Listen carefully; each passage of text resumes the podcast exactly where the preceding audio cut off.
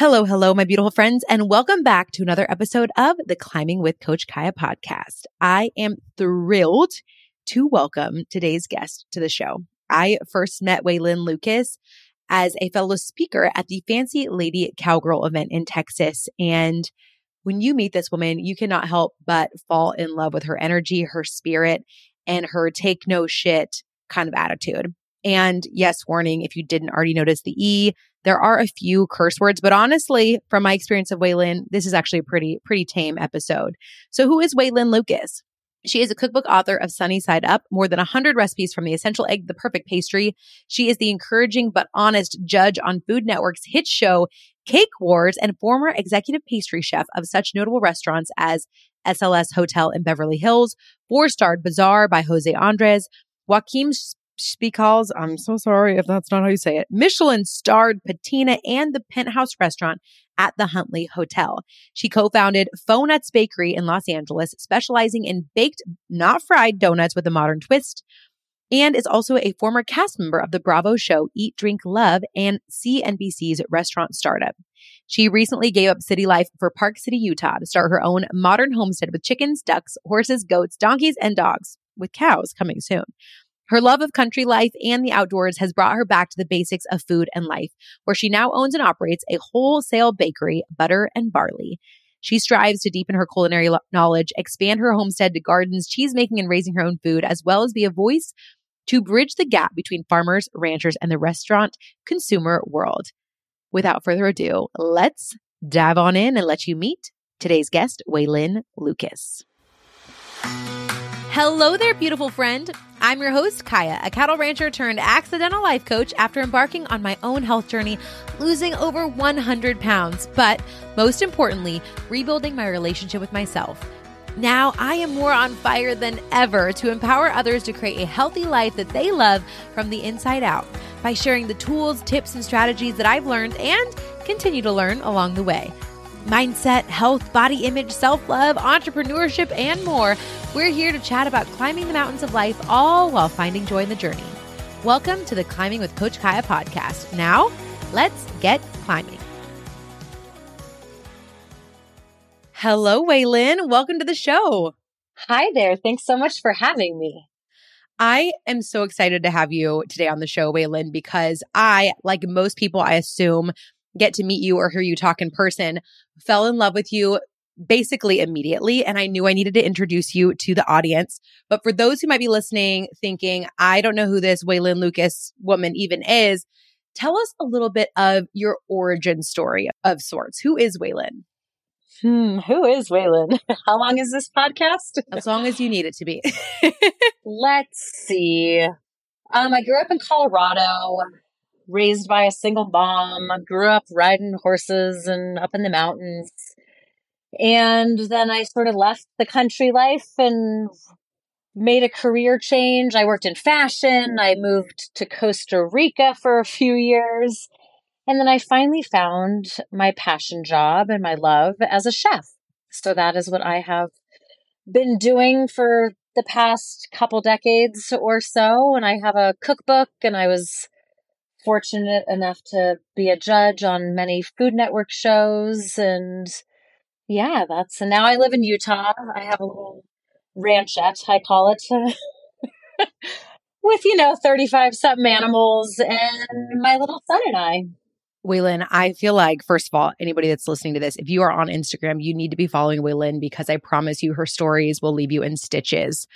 Her ranchette is like quite the funny farm. I feel like I just go there to get my dose of joy and laughter for the day because there's always something funny or ridiculous, probably coming from you, probably annoying, happening on your little ranchette. I'm sure it keeps you very busy. Oh, yes. Never a dull moment. There's always some sort of escaping animal and fence to fix and some sort of drama or goats in the house or Lord only knows. I have issues, but I love it. Okay, I want to go back a little bit, Waylynn. You mentioned that you kind of grew up in the ag Western space, and then your passions took you beyond that elsewhere to the Food Network show, to Costa Rica. You've had quite the life. And I'm curious, What is it that first led you away from ag and the Western lifestyle? Did you think you were ever going to come back to it like you have? What was the thing that kind of took you away from that in the first place? Gosh, that's such an interesting question. I kind of have no idea why I left. I had no desire initially to leave. When I graduated high school from living in Colorado, my plan was to go to college in Montana, which I would have definitely been living and stayed in that same lifestyle. And for some reason, which I honestly, I have no idea why. I went, here we go. I got it. I remember my life. I lived it. Whew, okay. So no, I changed my mind because I decided that I really wanted to be a large animal veterinarian. Okay. So staying, horses, cattle, all that whole world. And so I wanted to go to San Luis Obispo and Cal Poly and their amazing programs up there. But of course I didn't apply. So I was like, I'll go to the community college. And I took a look at the community college and I was like, yeah, this isn't for me. So I just started driving down the coast of California and was like, I'm just going to land where I land. And Santa Barbara seemed like a really awesome spot on the beach. Wait, so I kind of, go ahead. I don't think that I knew that it started on the Central Coast. That's basically in my backyard. I know. I don't know why I don't really talk about that so much. I think I forget about it. But yeah, I wanted to be a lot of things when I grew up, but I think I still fantasize about what it would have been like to be a large animal vet and live up there in the Central Coast and that area. I love that area. I mean, I get it, obviously. I'm curious. So you landed in Santa Barbara with the dream of being a large animal vet. And then what happened? And then I just kind of was lost. Mm-hmm. I wanted to do so many things. I wanted to be an FBI agent. I almost joined the Army. I wanted to be a writer. So I sort of did this community college tour of all of Southern California, just trying all these things that I thought piqued my interest until I experienced them and could wholeheartedly say, no, this is not for me. And so I was just sort of lost and not knowing what I wanted to do. So I sort of gave up on school and working part-time and started working full-time and accidentally landed in the fashion industry for a good 6 years. And then I had enough with that. That world is not for me. I mean, I loved all the experiences and I love that I had that, but it was not how I wanted to spend my life. And so, I was like Southern California, like surfer girl. So I went on vacation to Costa Rica to go surfing with some girlfriends and I just never left. And I ended up staying for 3 years and I lived in the jungle. And I had no running water half the time. I had no hot water. I had no phone, no TV, no car. It was primal living. And I've never been happier. I bought a horse. I had horses back in my life. This crazy giant stallion that I studded out. And I don't even know what I was doing. But I was just living life free and wild in the jungle. And that's kind of where I stumbled upon my passion for cooking and food. You discovered your passion for food in the jungles of Costa Rica. I feel like this just sounds like the most epic memoir. Your life is so fascinating.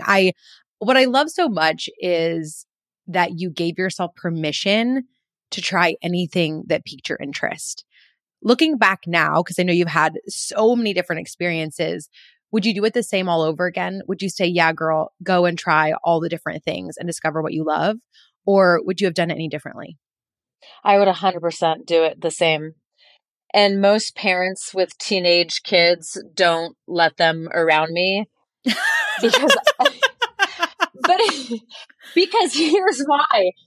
Because unless you're one of the human beings on this planet that knows exactly what they want to do and what sets your soul on fire, and you're going to go to school and study that and get a degree. I come from the school of thought, obviously, as I lived it, of try everything, live your life, you're young, figure out what you like and what you don't like. And when you're young, you don't know. I didn't know.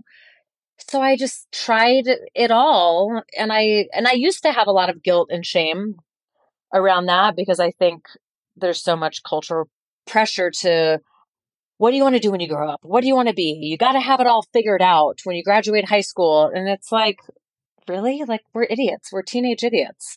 We don't have to have it all figured out. So yeah, I just kind of went out there and did my best and tried all the things. And it's sort of how I still live my life, as if it doesn't set my soul on fire, then it's not for me. Mm. I love that, Waylynn. And I am right there with you in your school of thought. It's actually really funny. I was just in Kentucky this last week spending time with my in-laws, and we were at a restaurant one night, and the chef is a good friend of my husband's, and he had a girl working for him who was a journalism major, and she's getting ready to graduate. And he encouraged her to come down and sit with me, Brent, and our other friend who is a journalist, and just ask us some questions. And she's about to graduate from Murray State University, a senior, and she was panicking because she had no idea what she wanted to do with her life. And what I thought was so interesting was going around, the three of us giving her our words of wisdom and encouragement. And my husband, he is a practical guy. He's a realist. So he's very much, you know, he's going to be the dad who's going to say, you should study science or math or something of a trade and be practical and get a job that makes money. And I am totally a Waylynn Lucas, where I'm like, follow your dreams, chase your joy. If you don't enjoy it, scrap and start over again. So I was just telling this girl, like, you don't have to know. Like, that's the beauty of life, is it's one big grand experiment, right? Yes. I love that. Yes. And some people, that's their path. Others, it's not. And I mean, one of my favorite sayings is, you want to make God laugh, come up with a plan. I love that. Because yeah, sometimes, you know, we have all these plans and ideas for our life, and they take different turns. That's good. So you're in the jungles of Costa Rica with your big stallion, learning the trade of cooking. How do we go from the jungle of Costa Rica to being a judge on a Food Network show? Side note, Waylynn, I dug deep into the trenches of TV to discover the episode of your first time you judged on the show. And my only feedback is, man, that's not her. I didn't hear a single F word. I know. And I've already stopped myself from cursing on this podcast. We've been talking for 10 minutes. If you need to just get it out, just feel free to let your F-bombs fly. I can maintain and be professional for short stints. Let's see. I was living in Costa Rica. I realized that I really loved it there. I wanted to spend time there and live there. And so I was going to open up a coffee shop, and naturally, if you open a coffee shop, you need some pastries and baked goods. And so I taught myself how to bake in the jungle, and it was so challenging baking in 100-degree heat and 100% humidity. But I just, like, this is so true for how I still live my life. And I just tested recipes and handed them out to all my friends and everyone in the neighborhood. And everyone called me like their sugar mommy, because I would like give them all these desserts and treats. So that was the name of my first restaurant I opened in Costa Rica. Sugar Mommy? And when I moved, yeah, Sugar Mommies. And even when I moved to Utah, I was writing my cookbook. And so I would go around to my neighbors and introduce myself and hand them all this food and recipe testing and sweets and stuff. And that's how I made my friends. And that's just kind of now how I live my life. I get people to like me by feeding them. That's a great strategy. Now, what I'm devastated about is that I haven't tasted anything you've cooked yet, but that's going to happen soon. So I'm looking forward to that. Very soon. Yes. If you haven't noticed by now, I love to talk. And more than anything, I really love to inspire and empower a crowd, whether that's a crowd of one listening to the podcast or a crowd of hundreds, heck, even thousands. I love being able to empower a room. Now, if you are looking for an energetic and passionate keynote speaker or a professional hype girl MC who may or may not get the crowd dancing and up on their feet, well, friend, look no further. You're listening to me, Coach Kaya, your next keynote speaker, MC, workshop host, panelist, or heck, even podcast guest. I'd love to hear more about your company or organization's goals and how I can partner with you to help achieve them. Visit coachkaya.com/speaking to fill out a form so we can chat more about how I can join you and help your event be a success. I'm here to bring the energy and the inspiration. Again, if you're interested, visit coachkaya.com/speaking. I cannot wait to connect with you. So Sugar Mommy gets opened up in Costa Rica. What brings you back stateside, or how does this lead to being a Food Network chef? Was there a TV person that was vacationing in the jungle and they discovered you? Like, how did this happen? How did this evolve? I wish there was a cool story like that. I kind of got like island fever, so to speak, like living in the jungle. It was like one little dirt road and the same 10 people. And I was like, yeah, I miss my family and friends. Mm-hmm. And I just was like, I got to get out. I wanted more. And so I sold my restaurant and moved back to California and decided that I really loved baking and pastry more than like savory cooking. So I did a 1-year Associate of Arts baking pastry program, and I worked really hard, and I got offered an amazing internship, and then I got offered a job for a famous chef, and I just dedicated the next decade of my life to my career. Mm. I worked really, really, really hard. I finally found something that I loved, and I just wanted to do it, and I wanted to learn and be the best that I could be. And so I just put my head down and worked. And I don't think it's, I mean, obviously I'm talented and I'm good at what I do, and I've put in the work and the hours and the practice, and I've made the mistakes, and I went to school. But I think what got me noticed and what got me jobs with so many amazing chefs and restaurants is my work ethic. I showed up early. I stayed late. I didn't complain.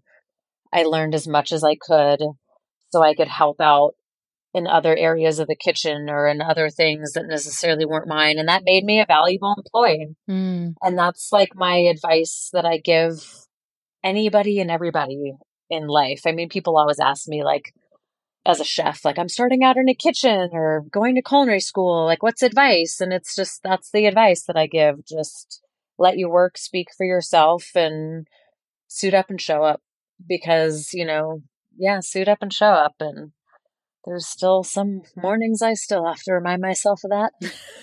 Sure, right? This is a never-ending journey. Yes. When you speak about that work ethic that afforded you all these opportunities, would you say that that was something you were born with, something that was instilled in you, something that you taught yourself? Where did that come from? Oh, no, I was not taught it. I did not witness it from anyone in my family. I was not born with it. Funny, you know, living up in sort of the Western world and horses and that community and those people and ag, you know, it's the hardest working people mm-hmm. and the kindest, most loving people. And so I sort of learned it and saw it from those people that I grew up with on horseback and lived with, and the ranchers and all those people. And I'm so grateful for that. And I think that's why I love this world and this community, because it's just a grit that I think there's a grit, there's a sort of respect and care and pride that I just think is kind of hard to find in any other groups or areas in the world, if you will. Mm-hmm. But I also was still a dumb teenager. And I remember my first job. Like, I would show up late and was so just disrespectful and just like your typical 19-year-old asshole. See, there's the first one. I'm not an F-bomb, but another one. Waylynn, you're welcome to be yourself here. Don't overthink it. And my boss had every reason to fire me.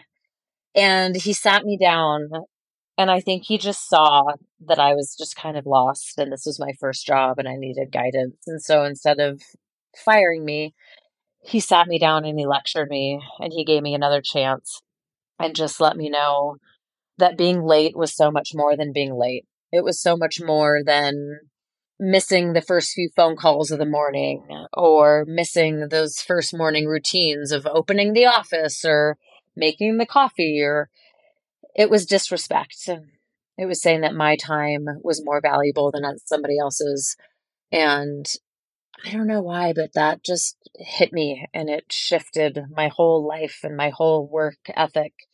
And so like when I tell people I was the person that showed up early and stayed late, like that was not me always. Mm. Like I actually did win a tardiness award when I graduated high school. I didn't even know those existed. I think they made it up just for me. So yes, it was taught to me. It was learned. Sometimes it was slowly learned, but now I'm like that curmudgeon-y old lady that's like, you're late if you're like not 10 minutes early. I love that. And what I love is that happened when you were 19 and it has stuck with you and made such an impression on your life. And I think, I mean, what a gift that he gave you just to be able to not write you off as just another dumb teenager, right? Like that one conversation, that second chance has changed your life in such a big way. And I think that's so impactful. You know, I can imagine, I mean, I think it's just part of the human experience, but I imagine also being someone like yourself who has given yourself permission to experiment and explore and follow your joy and say no to things that no longer light you up. I think that it's easy for us to imagine this life of young Waylynn and really have it romanticized, right? She lives in the jungle. She started a bakery. She has horses, but I'm sure that that journey has not come without its fair share of hardships and hard lessons learned. I know you shared that lesson you learned when you were 19, but are there any other like pivotal life moments when you're like, wow, that was a hard lesson learned, but thank goodness I learned it when I did? Gosh, so many. I'm like, so many. Where do I start? I think honestly, the biggest lesson I learned, sorry, I'm speaking slowly because I'm getting a little emotional. I grew up in an alcoholic home and it was wildly challenging for me. Mm-hmm. And it was not the greatest at times, to say the least. And I think I saw that way of life. And I think I saw what drugs and alcohol did. And I very much, the sort of role I took in my family was, I was very much a loner. I isolated myself. I just sort of smiled, don't rock the boat, pretend that everything is okay. But I don't know what in me at a very, very young age saw this dysfunction and this disease of alcoholism and the heartache and the just devastation that brought with it, that I was like, I will never be that. I will not live this life. And I think that gave me a perseverance and a strength to keep going and push and strive for more and try all the things. And I think also because I didn't really have a lot of guidance or discipline or a parental figure growing up at all. It was just kind of like I was left to my own devices to figure it out. I didn't know any better. Mm-hmm. But I think that like looking back, I wouldn't change that for anything because it sort of forced me to have this spirit of like, all right, here we go. We're going to figure it out. We're going to try all the things. We're going to fail. We're going to learn. And we're just going to keep suiting up and showing up, man.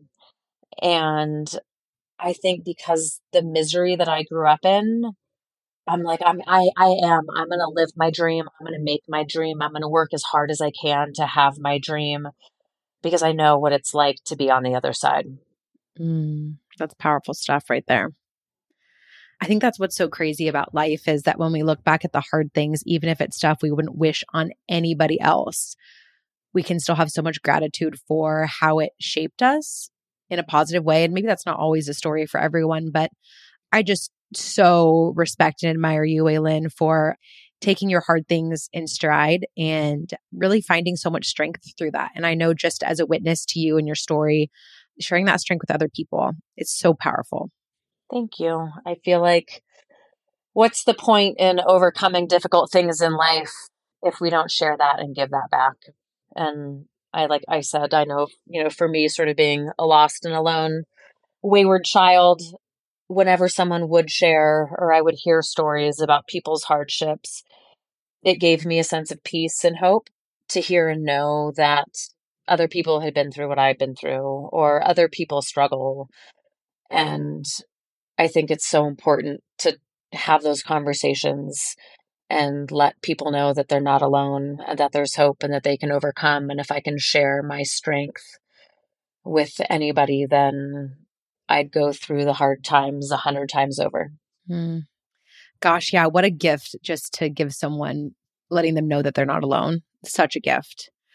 I want to, you talked about the variety of experiences that you've had in your life. And I'm thinking too, back to when you decided to sell your bakery and you've shifted your careers a multitude of times in different directions. And I'm curious, for you being someone who is so driven and motivated by following your joy and the things that interest you, how do you know or get clear and grounded in your decision to shift? Like, how do you distill when it is time to pivot, when it is time to let something go? Ooh, that's a great question. It's sort of hard to put into words. I think what I've learned from trying so many things over the years is that I know if I'm contemplating making a shift in life, whether it's moving to Utah or selling my bakery and leaving Costa Rica, there's a fire. I keep saying, if it doesn't set your soul on fire, there's a fire and a determination that gets lit up inside that it doesn't even seem like I have to work hard to make it happen, because it's just, I want it. Mm. That this fire just kind of gets ignited and I get this determination and this energy to do it and go after it, that it almost surpasses any fears or doubts. Ooh. And I just keep putting one foot in front of the other. And I'm also a very huge proponent.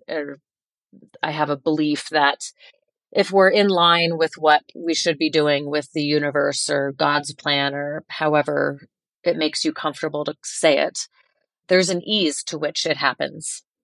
Look, life is hard enough. Things are difficult for sure.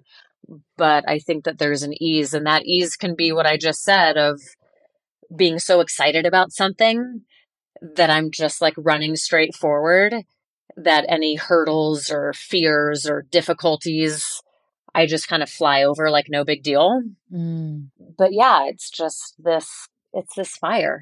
If I don't have the fire, I'm not doing it. I'm not going to make the shift. It's not right. I'm going to wait for the moment and time when I have that fire. And I'm kind of going through something similar, and have been for a while, of shifting a little bit out of the chef world and getting into helping other women and coaching in these horsemanship retreats and sort of sharing the beauty of this lifestyle that I live, and animals, and sort of the Western lifestyle, and ranching and tending to the land and animals, what that's taught me and done for my life mm-hmm. as a human, as a mother, and sharing that with people. And it's been a slow grow. And I've had to, even though I'm so excited about it, I've had to be patient and wait for the right opportunities and ideas to manifest that light that fire in me. So sometimes I have to sit on my hands a little bit and say, this is the dream, but it's not right now. I'm not giving up on it. It's coming. I just have to allow it to happen sometimes. Mm. Patience is sometimes so freaking hard, especially when we see the vision so clearly. But I love that. Just trust and it's happened on time. I think that just made the name of the podcast, Waylynn, Following Your Fire. I feel like that is the theme that I am pulling away from you. And I think it's so freaking powerful. And that kind of leads me into, you've already alluded to a little bit, but I want to know what's next for Waylynn. Where are you finding your place? I know you've kind of come back to that Western lifestyle world that you grew up in. Where do you see your place here in the Western industry and your place in the world? What's next for you? Oh, that's such a good question. I really do think it is this venture that I'm slowly building with my best friend. And we have a business that's called Grit Grace Grow. And we do and host women's retreats. And it's based around horsemanship, not so much learning how to ride and things like that. It's more through connection and authenticity. It's more connecting with yourself through the eyes of the horse and connecting with other women and creating a community and sharing our strength and teaching that. And, you know, horses have been a constant in my life. And like I mentioned, my challenging upbringing, if it weren't for horses, I would not be here. Mm. I was a very depressed, suicidal young girl, and horses saved me. And I hear more and more stories of that the same. And I know my choice to leave my TV career and my fancy chef career in LA and give it all up to move out to Utah and have horses back in my life. I mean, you want to talk about a leap of faith and a gamble and following my heart, following that fire. It brought me so much peace and happiness and joy and contentment in my life that I didn't have before. And so I want to share that with people. And I think for me as a chef, I almost find it's a self-inflicted responsibility, but for whatever reason, I have this responsibility to share to the masses more about food and that there's more to food than just going out to a nice fancy restaurant where I used to work and having an exquisite meal. It's where that food comes from. It's connecting people to the heart and the source, the farmers, the ranchers. It's spreading truth. There's so much misinformation and lies. And that community and that world also saved me as well as horses, those people. And so I really want to bring people back to that. I think that's the next phase of my chef journey, is not so much cooking for people anymore, but I don't know, helping spread the truth and being an advocate as a celebrity chef and having a teeny tiny little platform is to be a voice, you know, for those people. You are tugging right on my heartstrings, Waylynn. Gosh, you're going to make me emotional. I love that. And it's so beautiful. And I can't wait to see how that continues to expand and unfold for you and just the people that you're going to serve in the process. I know that you are a mama to a sweet little boy.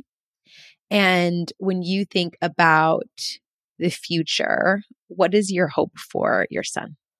Oh, my hope for my son is that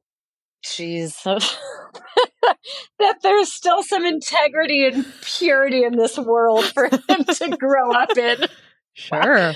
No, you know, my hope for him really truly is that he will have grown up with confidence and love and a set of tools and a way of thinking to cope and to go out in the world and to do good and to be kind and to follow his heart and to live his life by the same mentality of follow your fire.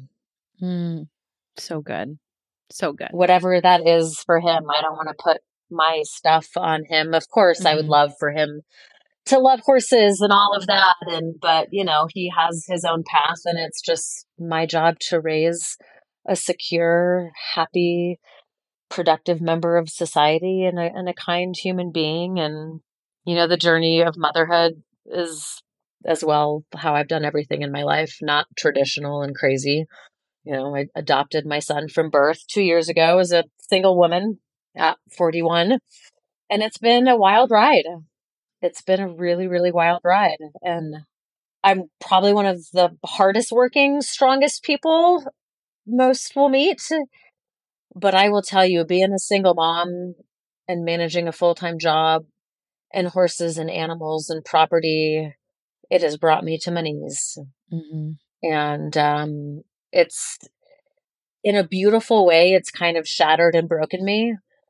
And it's allowing me to rebuild in a different way. Because I think as once anyone becomes a mom, you just view the world in a different light. And so I'm kind of rebuilding and reprioritizing. And it's scary and it's unknown and it's exciting and beautiful and kind of just all the things. Yeah. Oh, I love that perspective. I love that perspective so much. I ask everyone on the show. The show is called Climbing, and it's a metaphor for how we climb the mountains of life with lots of highs and lots of lows. And I'm curious right now, Waylynn, in your life or your career, what is the mountain that you feel like you're currently climbing? The one I just spoke of the sort of single mom journey and finding that balance and navigating it all. I've been self-employed and my own boss for a very, very long time. And before having a child, I had the freedom to hustle and do whatever it took. And now as a single mom with no family or no real support, it is wildly challenging to hustle and keep all the pieces afloat, just career and life and balance-wise and joy and motherhood and all of it. And that is the mountain that I am climbing, and it is hard. And sometimes one of my favorite things always through my life, whatever mountain, you know, we all have mountains and the mountains never stop. It's, you know, it's a never ending journey. Is sometimes the best I can do is to just literally like put one foot in front of the next. Amen to that. And just keep going. You know, I can attest, Waylynn, you are without a doubt one of the strongest, most badass people that I know. And I am not a mother yet, but I can imagine how hard that is. But I know that you'll take it with grace. And it's just been so fun to be able to watch you and see you continue to follow your fire and to do so as a mom. I just feel like that little boy is so dang lucky. And I know that you, I'm sure, feel so dang lucky to be his mama. I do. It's, I know everyone always says, with the adoption journey, like what a great thing I'm doing. And I don't see it as that. He gave me the greatest gift I could ever imagine in life, and the gift of being a mom. And, you know, we're just doing it. And he's just this happy, wonderful little thing and figuring it out as we go. And I'm figuring it out as I go. And it is, it's incredible. It's incredible. It's hard. It's beautiful. It's like anything in life. It's an adventure. Mm-hmm. I love it. You know, Waylynn, I know that I could probably talk to you on here for hours and hours, but I know that our listeners are going to want more of you. So what would you like to share with them? Where can they connect with you? Where can they follow along the journey? All the things. Really, Instagram, like you said, is my main platform. My Instagram it's just my name, Waylynn Lucas. And as well through there, we have the Grit Grace Grow as well on Instagram. And I'm sharing my life and my journey there and work. I'm pretty good about sharing the blooper reel of my life and work life and upcoming things. And so, yeah, that would be the best place to follow along. Perfect. And I'll also make sure to link your book as well in case people want to get a little more Waylynn Lucas that way as well. All those are going to be linked down below in the show notes.